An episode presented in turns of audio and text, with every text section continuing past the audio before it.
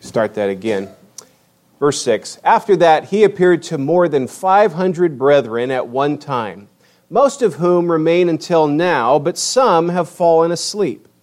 Then he appeared to James and to all the apostles. And last of all, as to one untimely born, he appeared to me also.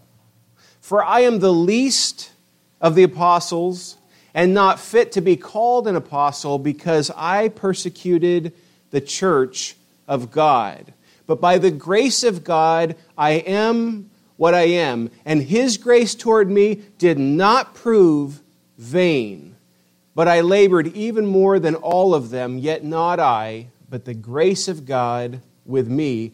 Whether then it was I or they, so we preached, and so you believed. Our Father, we, we turn to your word this morning.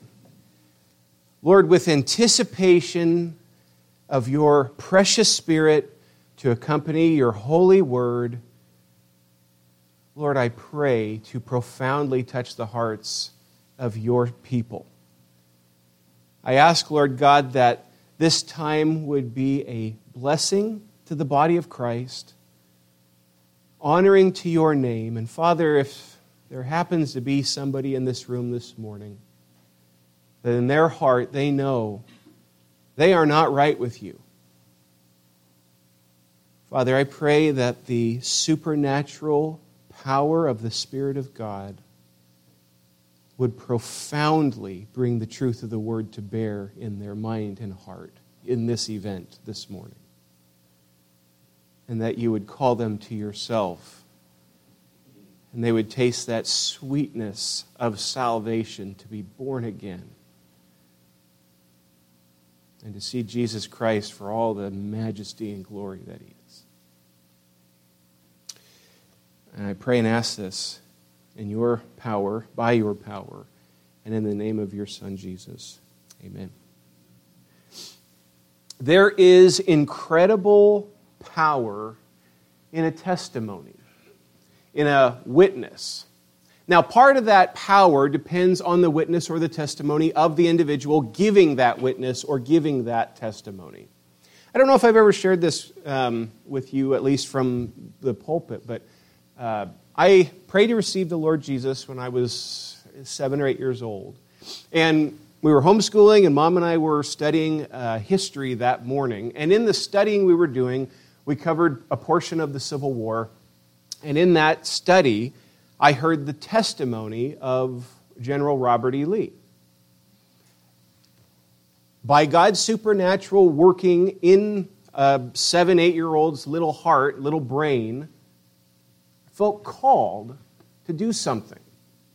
And so I told my mom, I said, I, I believe that I am a sinner. I, I believe, I, I see what God has done. I see what uh, Jesus died. And I want to be saved. And I, if I recall, I remember saying, I want to be saved like you and dad are saved, and like Robert E. Lee was saved.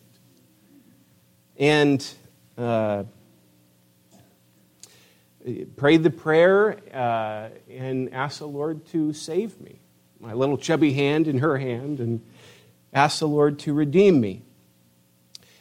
I, am not positive that that was the moment I got born again. I, I don't know, and to be quite honest, theologically, I'm not concerned about it. But in that moment, something so powerfully was going on. And what kicked it off was a testimony, a witness. And uh, this morning, I have invited the Apostle Paul to come and share his testimony with you. Um, no, relax. He's not really, yeah, he's not really coming. But uh, I'm going to preach from portions of the Bible. He's not coming. But I want to share his testimony with you this morning. Because what's so potent about the witness or the testimony of the Apostle Paul is he was confronted by someone he considered dead and in the ground. And it walloped him something good. So here's the outline super simple if you're keeping notes. Saul's background Saul's passionate pursuit to destroy the way, I'm sorry, Saul. Saul confronted and converted, and one of the greatest trophies of grace in history. So, first, let's look at Saul's background. Philippians chapter 3. Philippians chapter 3.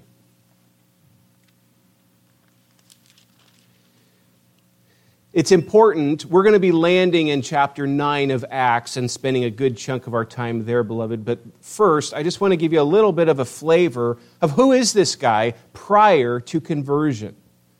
Philippians chapter 3, look at verse 5. This is Paul giving his background. Now, he's doing this in the context of an argument that he's building up, showing that his background brought no help to his salvation, but only Christ alone. But I'm just going to take the chunk of his background to give us some historical basis.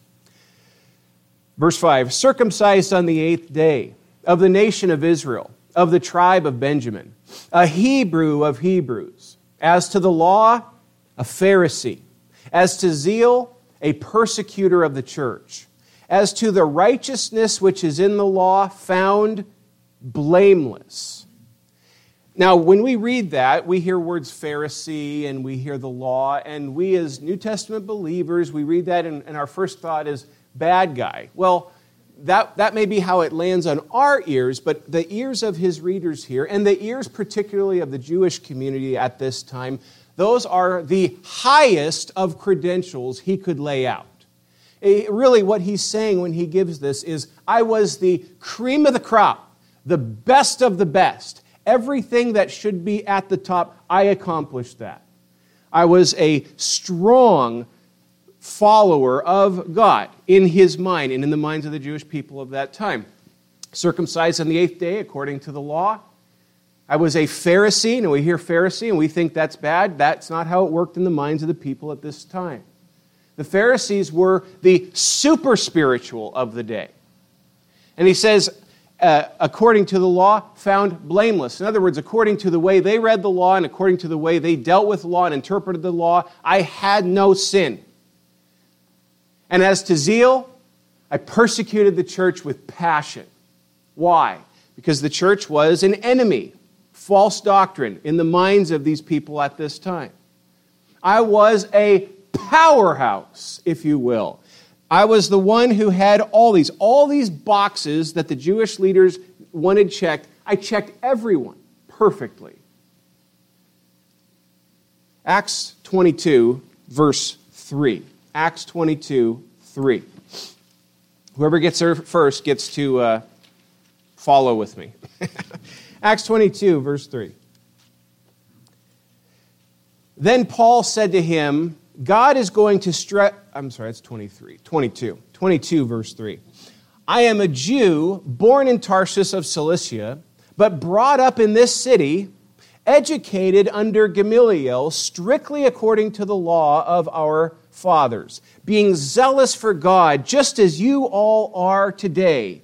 I persecuted the way to death, binding and putting both men and women into prison. Now, we hear that name Gamaliel, and it doesn't necessarily strike us, but Gamaliel was a leader at this time who was extremely respected. You see that in another portion in the book of Acts. This was a man held up in high esteem. So when the Apostle Paul uh, is giving this argument, referring to his life prior to Christ, and he says, I was trained under Gamaliel, again, he's saying, This I am the best of the best. I was trained under one of the most respected leaders of the day. Acts 26, 5. Acts 26, 5. And if you're jotting down notes, just say Acts 9, Acts 22, and Acts 26, and you can get a good chunk of Saul's background. Acts 26, verse 5. Since they have known about me for a long time, if they are willing to testify, that I lived as a Pharisee according to the strictest sect of our religion the strictest sect of our religion. So, all I'm trying to communicate with these passages is the fact that this guy was the leader of leaders in the sense of his credentials prior to coming to the Lord Jesus Christ. He had everything. Within the religious scope that he was living in, he had checked every box.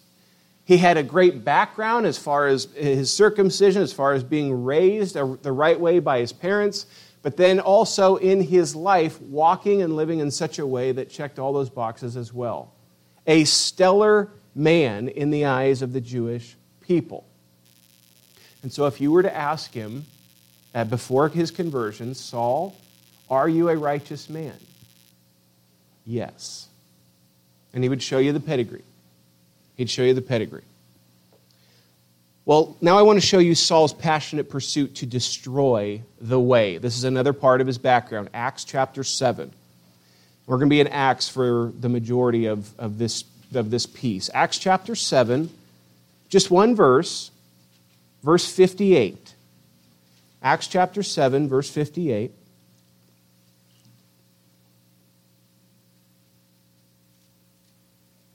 This is the stoning of Stephen, the first New Testament martyr.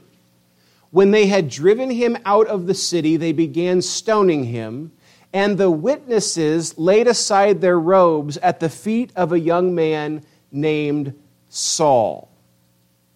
Now, when I was a little boy and read that, I remember thinking, okay, so he's like the butler, he's like the coat guy, right?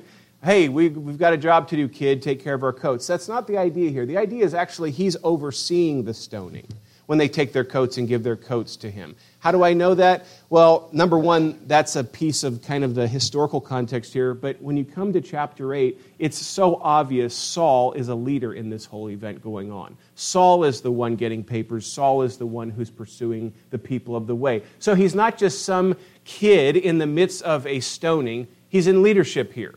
Not only that, but remember all the credentials I gave to you up to this point, that's the background of this man. This guy is headed for greatness in the minds of these people. Now look to chapter 8. Saul was in hearty agreement with putting him to death. And on that day, a great persecution began against the church in Jerusalem. And they were all scattered throughout the regions of Judea and Samaria uh, just jot down in your Bible there Acts chapter 1, verse 8, because this is all according to God's perfect plan for the church. It says, Except the apostles, some devout men buried Stephen and made loud lamentation over him. But Saul began ravaging the church, entering house after house, and dragging off men and women. He would put them in prison. Now, 26, verse 9. Acts 26, verse 9. I told you we were going to be traveling today. Acts chapter 26, verse 9. So then, I thought to myself that I had to do many things hostile to the name of Jesus of Nazareth. He's telling the story of his life before conversion. And this is just what I did in Jerusalem. Not only did I lock up many of the saints in prisons, having received authority from the chief priests, but also when they were being put to death, I cast my vote against them. And as I punished them often in all the synagogues, I tried to force them to blaspheme. And being furiously enraged at them, I kept pursuing them even to foreign cities. So, beloved, this was not a mere calm, cool, collective guy in reference to what he was doing. He was so passionate. Do you hear the language where it says that he was, he was raging against the church? The passion here, where not only did I drag them into the courts, into prison, but then I put my vote against them. I even sought to make them blaspheme. This is a dirty fella. Now, again, cutting him a little bit of slack, okay? In his mind, he is passionate in serving God. Paul himself in Romans chapter 10 will make reference to the fact that the Jews have a zeal for God, but not according to knowledge. He very much had that. Personally, before he came to Christ, the Apostle Paul had a passion in his mind. This sect needs to be run out of town. And so I'm going to spend my life ravaging this group of people. I will destroy the people of the way. I will destroy Christians. I will do away with this sect following this dead leader. John 16. John 16.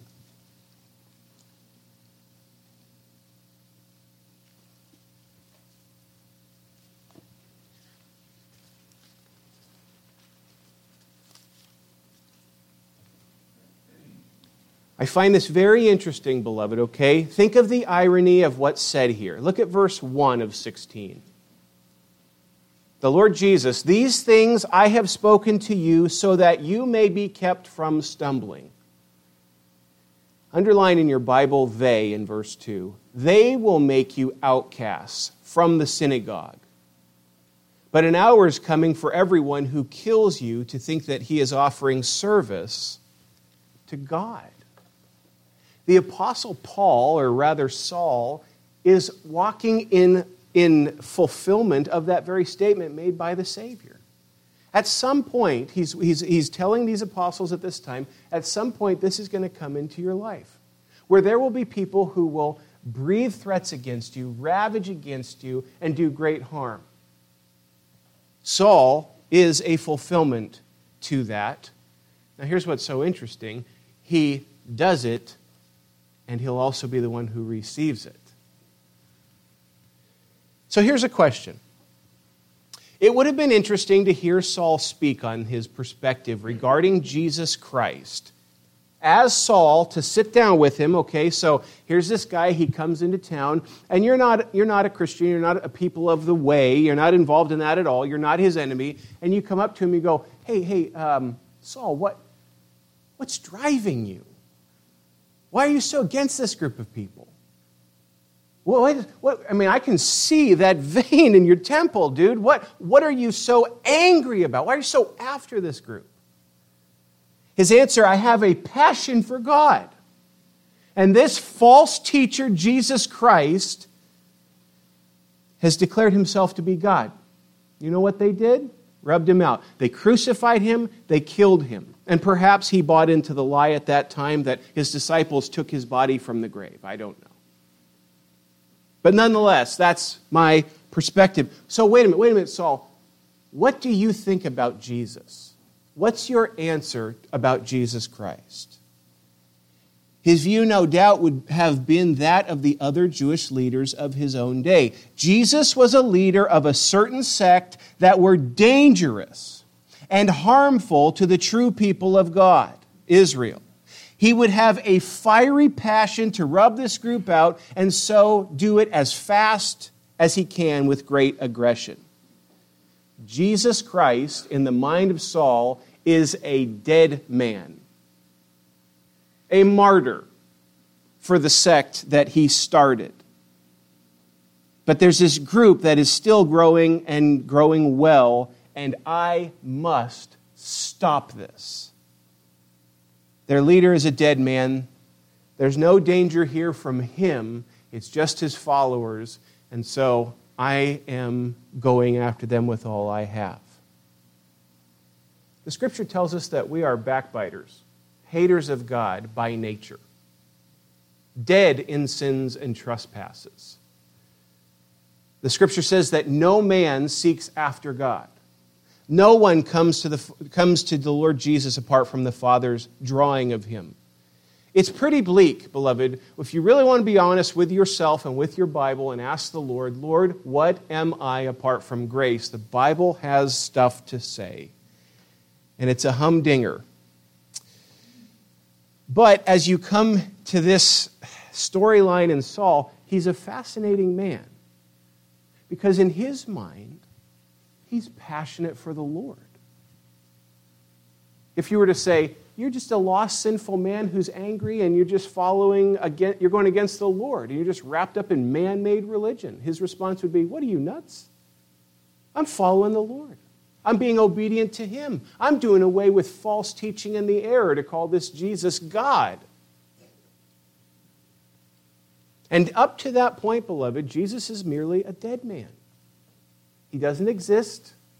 He's not here. He's just another religious wingnut that started a sect that followed him, and then we killed him, and now it's done. But there's still some folks trying to, quote unquote, resurrect his teaching and follow that.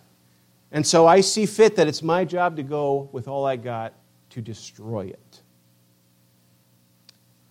Acts chapter 9. So, my hope, beloved, is that now in your mind you have, and I'm sure many of you, if not all of you, knew what I shared with you, but I wanted to bring it and make it fresh in your mind before we come to 9 to ask the question so, Dan, what's the, what's the starting point? What's the beginning place in Saul's conversion?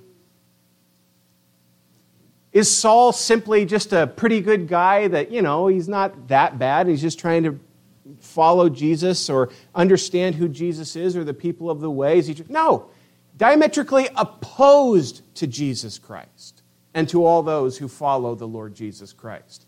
He is not on his way to conversion in any way, shape, or form. Rather, he is one who's seeking to rub out the church. Listen to this. It's, it gives us again another picture of the venom in the man. Verse 1 of chapter 9 of Acts. Now, Saul, still breathing threats and murder against the disciples of the Lord, went to the high priest. Why? and asked for letters from him to the synagogues at Damascus, so that if he found any belonging to the way, both men and women, he might bring them bound to Jerusalem. So the desire, his desire to go to Damascus is now I not only have the aggression, not only do I have the conviction, not only do I have the passion in my soul, but I've got the authority. I've been authorized to go here, hand in those papers, find anybody that names the name of Jesus Christ, bind them, and drag them back and imprison them. And according to what other things he said, cause them to blaspheme, put his charge against them, and perhaps eventually lead to their death if they just will not reject Jesus Christ. What I love about this is in the mind of Saul, whether he was, what kind of animal he was riding or whether he was walking, it, it, we're not told. But here's this guy on this road, and he's traveling. And I would imagine to some extent he's excited. There's excitement here, there's, there's a passion in his soul. I'm following the Lord. Now, think about this. This is interesting. His obedience to the Lord is also well fed by the flesh in this passion that he has here. This is a self righteous man in the truest sense of the word. And he's on his way. I've got my commission. I've been authorized. I'm passionate. I have all this pedigree. Everything is behind me in this. I am set. And the Son of the living God knocks him over the head with a two by four. Look at chapter 9, verse 3. And as he was traveling, it happened that he was approaching Damascus, and suddenly a light from heaven flashed around him. And he fell to the ground, and he heard a voice saying to him, Saul, Saul, why are you persecuting me? The Saul, Saul is there for emphasis, but you also see this throughout the Old Testament scripture when a name is, is brought up numerous times. There's a level of intimacy when David says, Oh, Absalom, Absalom. Eli, Eli. The, the different times, and then you come here where Saul, Saul. Does the Lord know his name? Yeah, he knows his name, but he's grabbing the attention. Saul, Saul. Wait a second, who is this? How does he know my name? Beloved, put yourself in his sandals for a bit. Okay, you're going down that road, bright light, you're thrown to the ground, and then this voice comes Saul, Saul, why are you persecuting me? Now, I've always wondered, and this has nothing really to do with the text, it's just pure curiosity in the brain of Dan Mason, which is a very interesting place. But I've always wondered did it sound identical to the voice he had during his earthly ministry, or was it a different kind of tone? I don't know. I don't know. I just have always wondered what did that voice sound like? Saul, Saul, why are you persecuting me? Uh, side note, notice he doesn't say, Saul, Saul, why are you persecuting those who follow me? Or Saul, Saul, why are you persecuting Christians? Saul, Saul, why are you persecuting the people of the way? He doesn't talk like that. Rather, what he says is, Saul, Saul, why are you persecuting me? What I derive from that is that the Lord Jesus takes the suffering of his people so intimate, so close, that the persecution of God's people is the persecution of Jesus Christ. The love and the passion that our Savior has for us, that if somebody touches you, they're touching a son of God, daughter of God. And Jesus says, Saul, Saul, why are you persecuting me? There's also another piece to that, that really Saul's breathing of his threats and anger and all this stuff, what's at the very core of that is his bitter anger towards Jesus Christ. Not necessarily the people of the way. Oh, sure, they, they may abuse followers of Jesus, they may do harm to the church, but in the depths of their soul, no, this is between them and the Lord. This is between them and Christ. See, that, beloved, there's a thing there in reference to even in our day where we can become so personal thinking people are doing harm to us. You got to remember that the word makes it clear what is in the heart of man is an anger, a hatred towards God. You represent them. The scripture goes so far as to say, You are the light of the world. Let your light shine before men that they may give glory to your Father who is in heaven. Beloved, you are merely an ambassador for the person of Christ. This is why he said, They hate me, they'll hate you also. They don't have me, or they don't want you, it's because they don't have me. They hate you because they hate me, because they hate my Father. Jesus says this over and over and over again. The persecution you're receiving because of your faith in the Lord Jesus Christ and your stance on truth is because of a deep seated hatred of natural man towards God. The interesting part is that usually something, uh, uh, uh, kind of an icing, is put over that hatred to say, no, I'm just mad at Christians because, I'm mad at Christians because. No, no, no, no. The, the truth is because they really are at enmity with God deep in their heart. And let us be careful not to make the mistake of chase the symptoms and miss the main source. And so this is the dead man confronting Saul. Saul saw, Why you persecuting me? me? Verse 5. And he said, Who are you, Lord? Don't, don't get too caught on that, Lord. That, that's just another word for sir. It's an appropriate thing for him to ask. He's not saying, Oh, now you're my Lord instantaneously. That, that's not what's being said in the text. What's being said there is, Who are you, sir? Remember, all he knows at this point, flash, ground, who are you, sir? Who am I persecuting? which I think would have been an interesting question back to Saul. Well, who have you been persecuting this whole time? And he said, Who are you, Lord? And he said, I am Jesus. Very interesting. A specific person of the Trinity whom you are persecuting. But get up and enter the city, and it will be told you what you must do. The men who traveled with him stood speechless, hearing the voice, but seeing no one. Saul got up from the ground and though his eyes were open, he could see nothing. And leading him by the hand, they brought him into Damascus. And he was there three days without sight, and neither ate nor drank. God, in his grace, when he's calling someone to himself, will break them. Now, you'll be broken more as believers too but there has to be a poverty of spirit, a spiritual poverty, a recognition of your fallenness, of your weakness. And at times, if you listen, there's many different testimonies of different people throughout history. Often it was something that triggered their humility, the method that the Lord used to call them to Himself. Somebody lost the use of a of a hand, or they were in a bad accident and they were dependent upon other people, or many different things like this, or a loved one died and they felt utterly insecure and scared of death. And there's lots of different paths that the Lord chooses to make himself known to people. With Saul, he took away his sight. Now, think about the humility within the few minutes of this event, okay? I am young, I am powerful, I am authorized, and I've got the best background a man could have charge. And within seconds, like a little baby on the ground, unable to find where he's going, to the point that the men with him led him by the hand into Damascus. God lovingly humbled this man. In God's grace, he humbled him. Now, this is the cool part. You ready? all he's doing in humbling him is showing him how things have always been.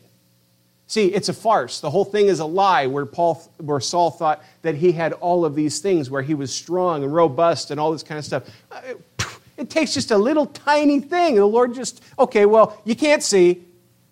Done.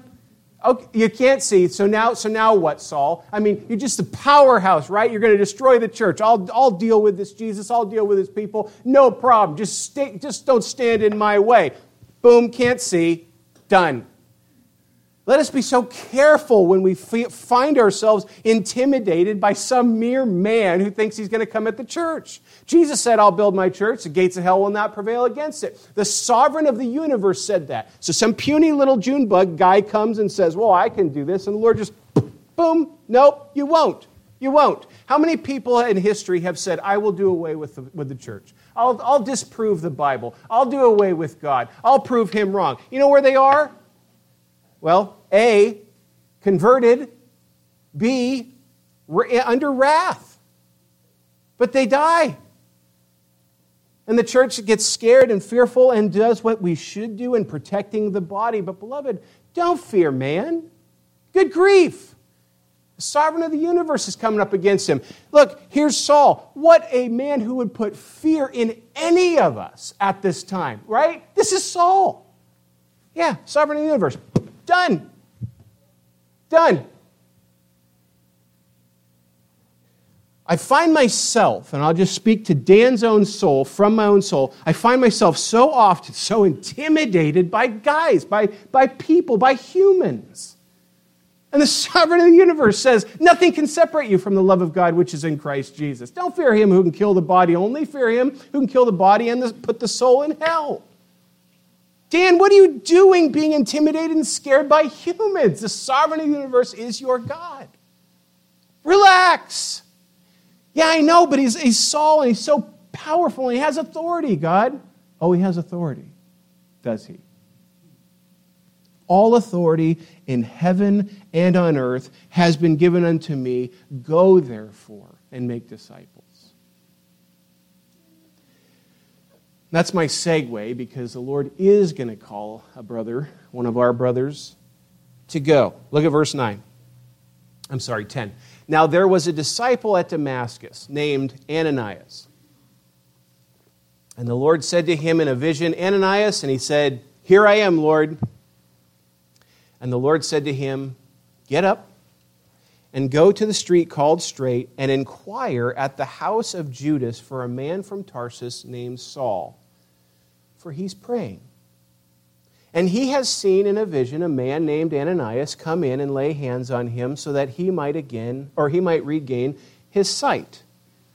But Ananias answered, Lord, I have heard from many about this man, how much harm he did to your saints at Jerusalem. And here he has authority from the chief priest to bind all who call on your name. Okay, so the Lord comes to Ananias and he commissions him but the Lord also graciously uh, holds the punch or lightens the blow on Ananias, okay? Because he comes and says, I want you to go to a street, on a street called Straight, and over there is this man, Saul. And he's been praying, and I've let him know you're coming. So he's lightened the blow. He didn't just say, hey, go find Saul who's breathing threats and talk to him. But do you see Ananias' response? I, it's one of the more comical parts of Scripture. And the reason it's comical is because, man, I can relate with this guy. But Ananias inf- informs the Lord of who Saul is. Now, hold on, Lord. I know, I know you said Saul. I'm sure you're mistaken. So let me, uh, let me, let me just let you know. He, has got authority. Uh, maybe he's a powerhouse. He's, he's got all this background. And, and he's here to destroy people like, like me, one of your followers, and so, Lord, uh, um, maybe not. You know, maybe maybe in your Rolodex you hit Saul and it should have been Sam or something. I don't know what's going on here. Now, we laugh and joke and we say, "Come on, and this is a sovereign God," but there are times where we know what God wants us to do. It's crystal clear. But the apparent barrier in front of us seems so ginormous, there's no way I can do that. And, and, and the Lord's sovereignty and our trust in His power is just this tiny little thing. And this bad guy or this, this individual or this difficult situation that's in front of us is just so tall, so big. And you just think, there's just no way. And so I utterly relate with Ananias that his response to the Lord is Lord, this guy, I can't. And the Lord, in grace, listened to his son and then said, Too bad. Verse 15 But the Lord said to him, Go. That's pretty simple, right? It's a good dad word. Go. For he is a chosen instrument of mine to bear my name before the Gentiles and kings and the sons of Israel. For I will show him how much he must suffer for my name's sake. Now, this is very, very potent. It's very full. Okay, this, these few words that are said by the Lord to Ananias here. And part of that, beloved, is because of how much ink in your Bible was penned by the Spirit of God, but through this particular man Ananias is going to. First and Second Corinthians, Galatians, Ephesians, Philippians, Colossians. First and Second Thessalonians, First and Second Timothy, Titus. It's this guy. Romans. It's this guy. A good portion of Acts tells us about the traveling. It's this guy. This man that Ananias just said, Lord, I'm not sure. Imagine if in that moment God told Ananias, Well, he's going to pen the majority of the New Testament, so I need you to go. This guy is my chosen instrument. You see, Ananias, I, I, recognize you, you have been stumbling a little bit over the authority of him, but I want to tell you, I have authority over him. See, Saul thought that he had authority over you. I have authority over you and over Saul. I have selected this man. I have chosen this man. This man is coming. Period. And so, Ananias, you need to not worry about what you can see, but just worry about what I've told you and walk in obedience to it. Stand up and go and walk in obedience for he's a chosen instrument of mine. Now, it's very interesting, you guys. This is a side note, okay? Remember, the only thing standing between you and that delicious food is me, so just relax. it's, it's interesting to me. Have you, have, you, have you asked this to yourself before as you're reading the New Testament? Why did the Lord set Paul aside for the Gentiles? He's like the perfect guy for the Jews, right? Look at his background. Look how perfect he is to be that guy to go to the Jews. And no doubt he had some encounter with, with the Jews also and before kings, apparently, in this text, but specifically set apart to go into the Gentiles. Why did the Lord do that? I'm sure there's, you know, the Lord's multifaceted in the way he works in everything. But one thing particular is that he is the best man to guard the Gentiles against the false teaching of the Jews throughout the New Testament time. Read the book of Galatians. Just read through the book of Galatians and listen to this man as a inspired, perfect lawyer absolutely trash the argument that there needs to be justification by faith in Christ slash justification by faith in Christ and obedience to the law. Taking the sign of circumcision, to do these Old Testament rituals, to follow these as well as faith in Christ, and then that's salvation. And Paul goes to work in that book in some of the most profound arguments in our Bible, declaring the truth of the gospel. And so, why did the Lord set, apart, set him apart for the Gentiles specifically? I think one thing, at least, is he is the best man to defend the truth of the gospel on behalf of the Gentiles to the false teaching of the Jews of their day. And the Lord said this before the very beginning, before Ananias even gets to his house. The Lord said, He's a chosen instrument of mine. I've set him apart to go and do this job. And guess what? He will do this job. So, Ananias' response Verse 17. So Ananias departed. That's it. and entered the house. And after laying his hands on him, said, Brother Saul, the Lord Jesus, who appeared to you on the road by which you were coming, has sent me to me so that you may regain your sight and be filled with the Holy Spirit. Now, this is very interesting. And immediately there fell from his eyes something like scales and he regained his sight, and he got up and was baptized. And he took food and was strengthened. Think about that, that moment. The scales fall from his eyes, he regains his sight. But here's what's so glorious yeah, he can see colors now with these, but he sees Christ with the eyes of his heart now. Now he has a fresh, bright, new understanding of all things. Now, think about what you have here. You have a man who is absolutely loaded for bear in his understanding of the Old Testament scriptures, and now he has the key to unlock all of those Old Testament scriptures with the Lord Jesus. See how the Lord's, the Lord's priming the pump for the evangelistic endeavor of this man? It is so incredible to think of how God's building up this warrior to send out into gospel ministry. I loved how Kent Hughes put it in his commentary. He said, When we started in verse 1, he was the hunter, but the whole time he was being hunted. Where the sovereign of the universe pursued him with tenacious grace and brought him to himself and made him his own, and now says, You're mine, and it's time to go to work. So now I want you to look at a few passages with me that he is one of the greatest trophies of grace in Scripture. Look at verse 19. And he took bread and was strengthened. Now, for several days, he was with the disciples who were at Damascus. And immediately he began to proclaim Jesus in the synagogues, saying, He is the Son of God all those hearing him continued to be amazed and were saying, Is this not he who in Jerusalem destroyed those who called on this name? And who had come here for the purpose of bringing them bound before the chief priests. But Saul kept increasing in strength and confounding the Jews who lived at Damascus by proving again, with the Old Testament scriptures, by proving that this Jesus is the Christ. I just find it so incredible to watch the transformation in this man within three days. As he's on his way, he gets thrown. In that time, the Lord calls Ananias. Ananias comes to him, converted, filled with the Spirit of God, baptized, encouraged, and then he just can't get he can't get fast enough out to the world with this truth.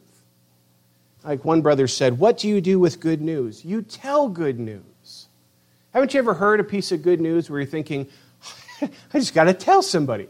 I don't care who it is. You grab the mailman by the arm, get over here, I got to tell you something really quick, right? there's just something so full of your heart. I remember one time uh, when Amber and I were dating, talking to the mailman about this girl. And I thought, this is so weird, but I was so happy in my heart. I just, I had to talk to somebody. And he was, you know, he's fine. It's fine. but I, you, you've been there, beloved. If you've been born again, you know what it tastes like. I'm brand new. I'm brand new. And I have so many people around me that are still in darkness. And you can see that in the heart of the apostle as he writes throughout the New Testament is this guy's passion for those that are still under that, that domain of darkness that he was under.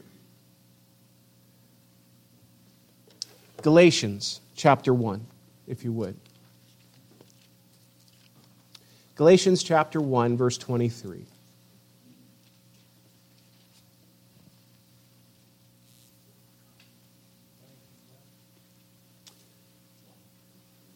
Galatians 1:23, we'll start with 22. He says, "I was still unknown by sight to the churches of Judea which were in Christ, but only they kept hearing." So the word's getting out. He who once persecuted us is now preaching the faith which he once tried to destroy, and they were glorifying God because of me. They were glorifying God because of me.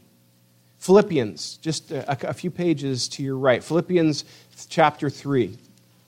Philippians chapter 3, verse 7.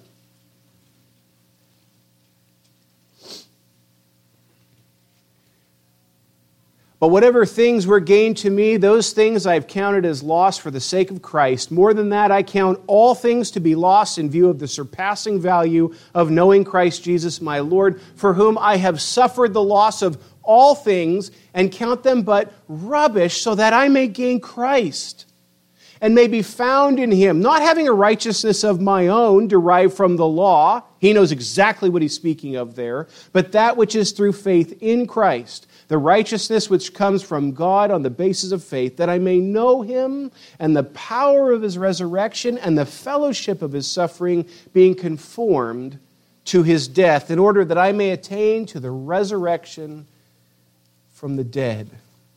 2 Timothy 4. Again, just a few pages to your right. 2 Timothy 4. Verse 7.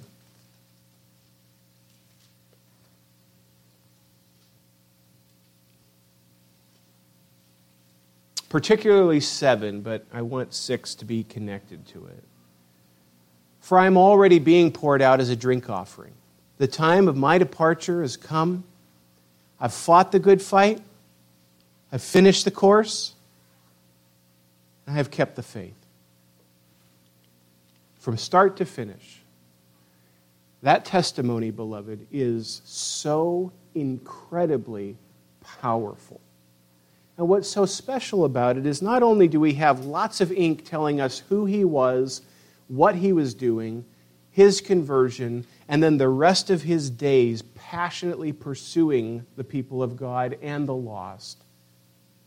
We read that and we say, that is so incredible. And then God gives us many, many letters in the New Testament scripture inspired by the Spirit, written from the man who shares this testimony which adds so much sweetness to the words and to what is said and to the theology written in the New Testament as it flows out of this man who was so dramatically converted on that day with passion in his heart to destroy the church and then became one of the greatest warriors for Jesus Christ till death. Last verse of the morning, Acts chapter 17.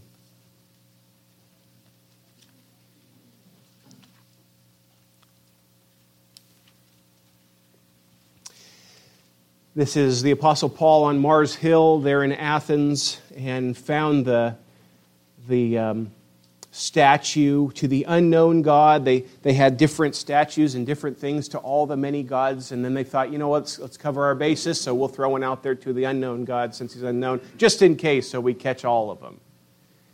Listen what the apostle does with that. Verse 24.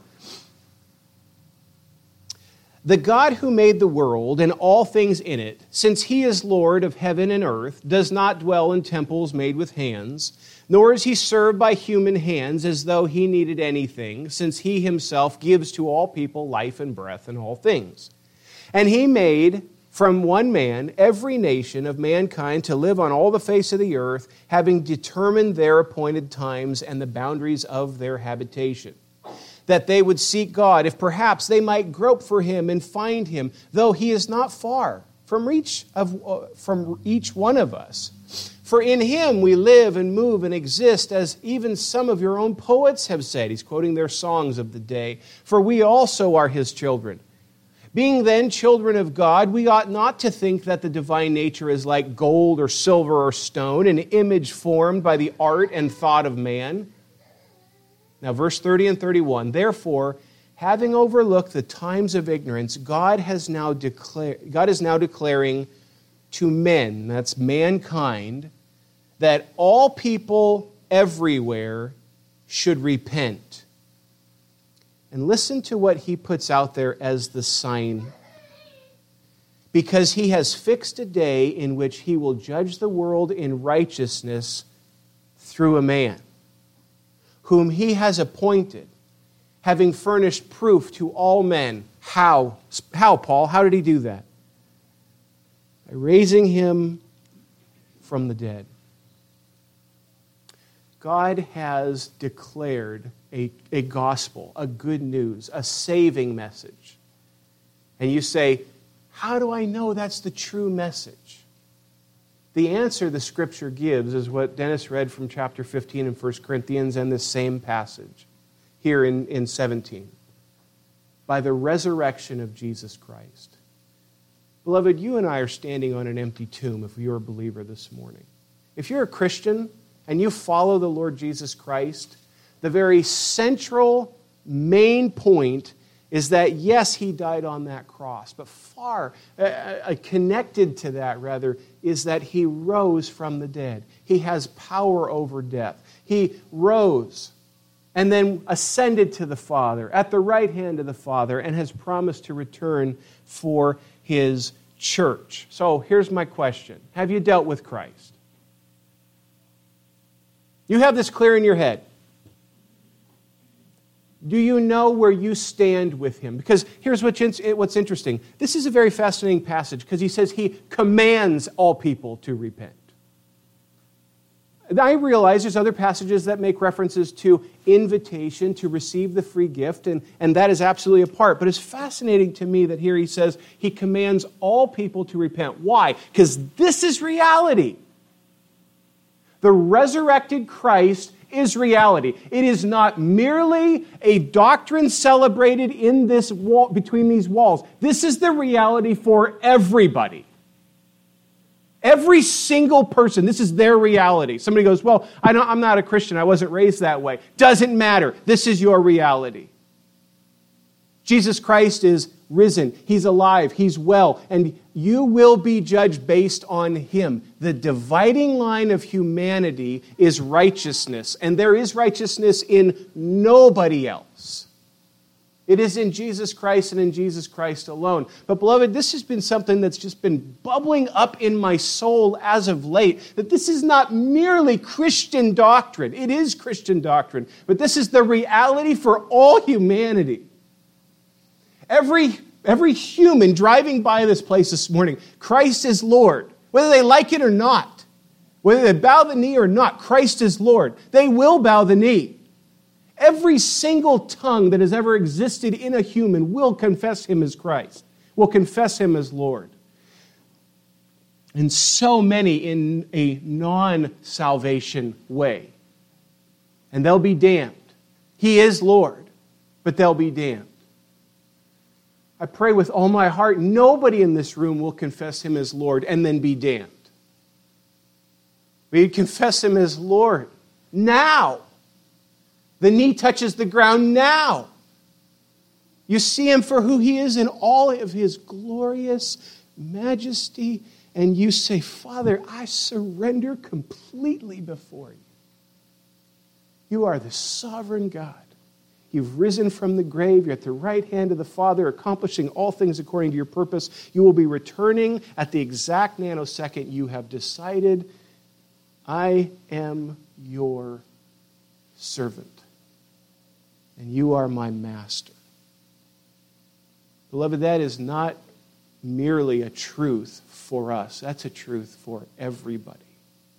This world will be judged by this truth. So rejoice. You've been born again. You're new. That empty tomb is one of the greatest, if not the greatest, joy producing pieces to who we are as a people. Every true believer, my last point, I may have said that, I don't know, but my truly, truly, truly, my last point. You could read this, what I, what, what, we, what I preached today, in Acts 9. And you can glibly say, yeah, that was Saul. His was dramatic and powerful, and mine wasn't. Theologically, you were not saved with any less drama than the Apostle Paul. Now, circumstantially, in the sense of the light, the voice, and all those kinds of things, I didn't experience that that day with my mom. But theologically, both Saul and Dan Mason went from dead man to a live man spiritually. And so don't you dare, don't you dare read Acts 9 and say, that was just a particular event in the life of one man. No, beloved, anybody born again is a miracle of grace. You are a miracle of sovereign grace if this morning you are alive spiritually and you are a believer in the Lord Jesus. That risen Savior confronted you, and brought you to Himself. We are flooded with reasons to worship our Savior this morning. Let's pray together.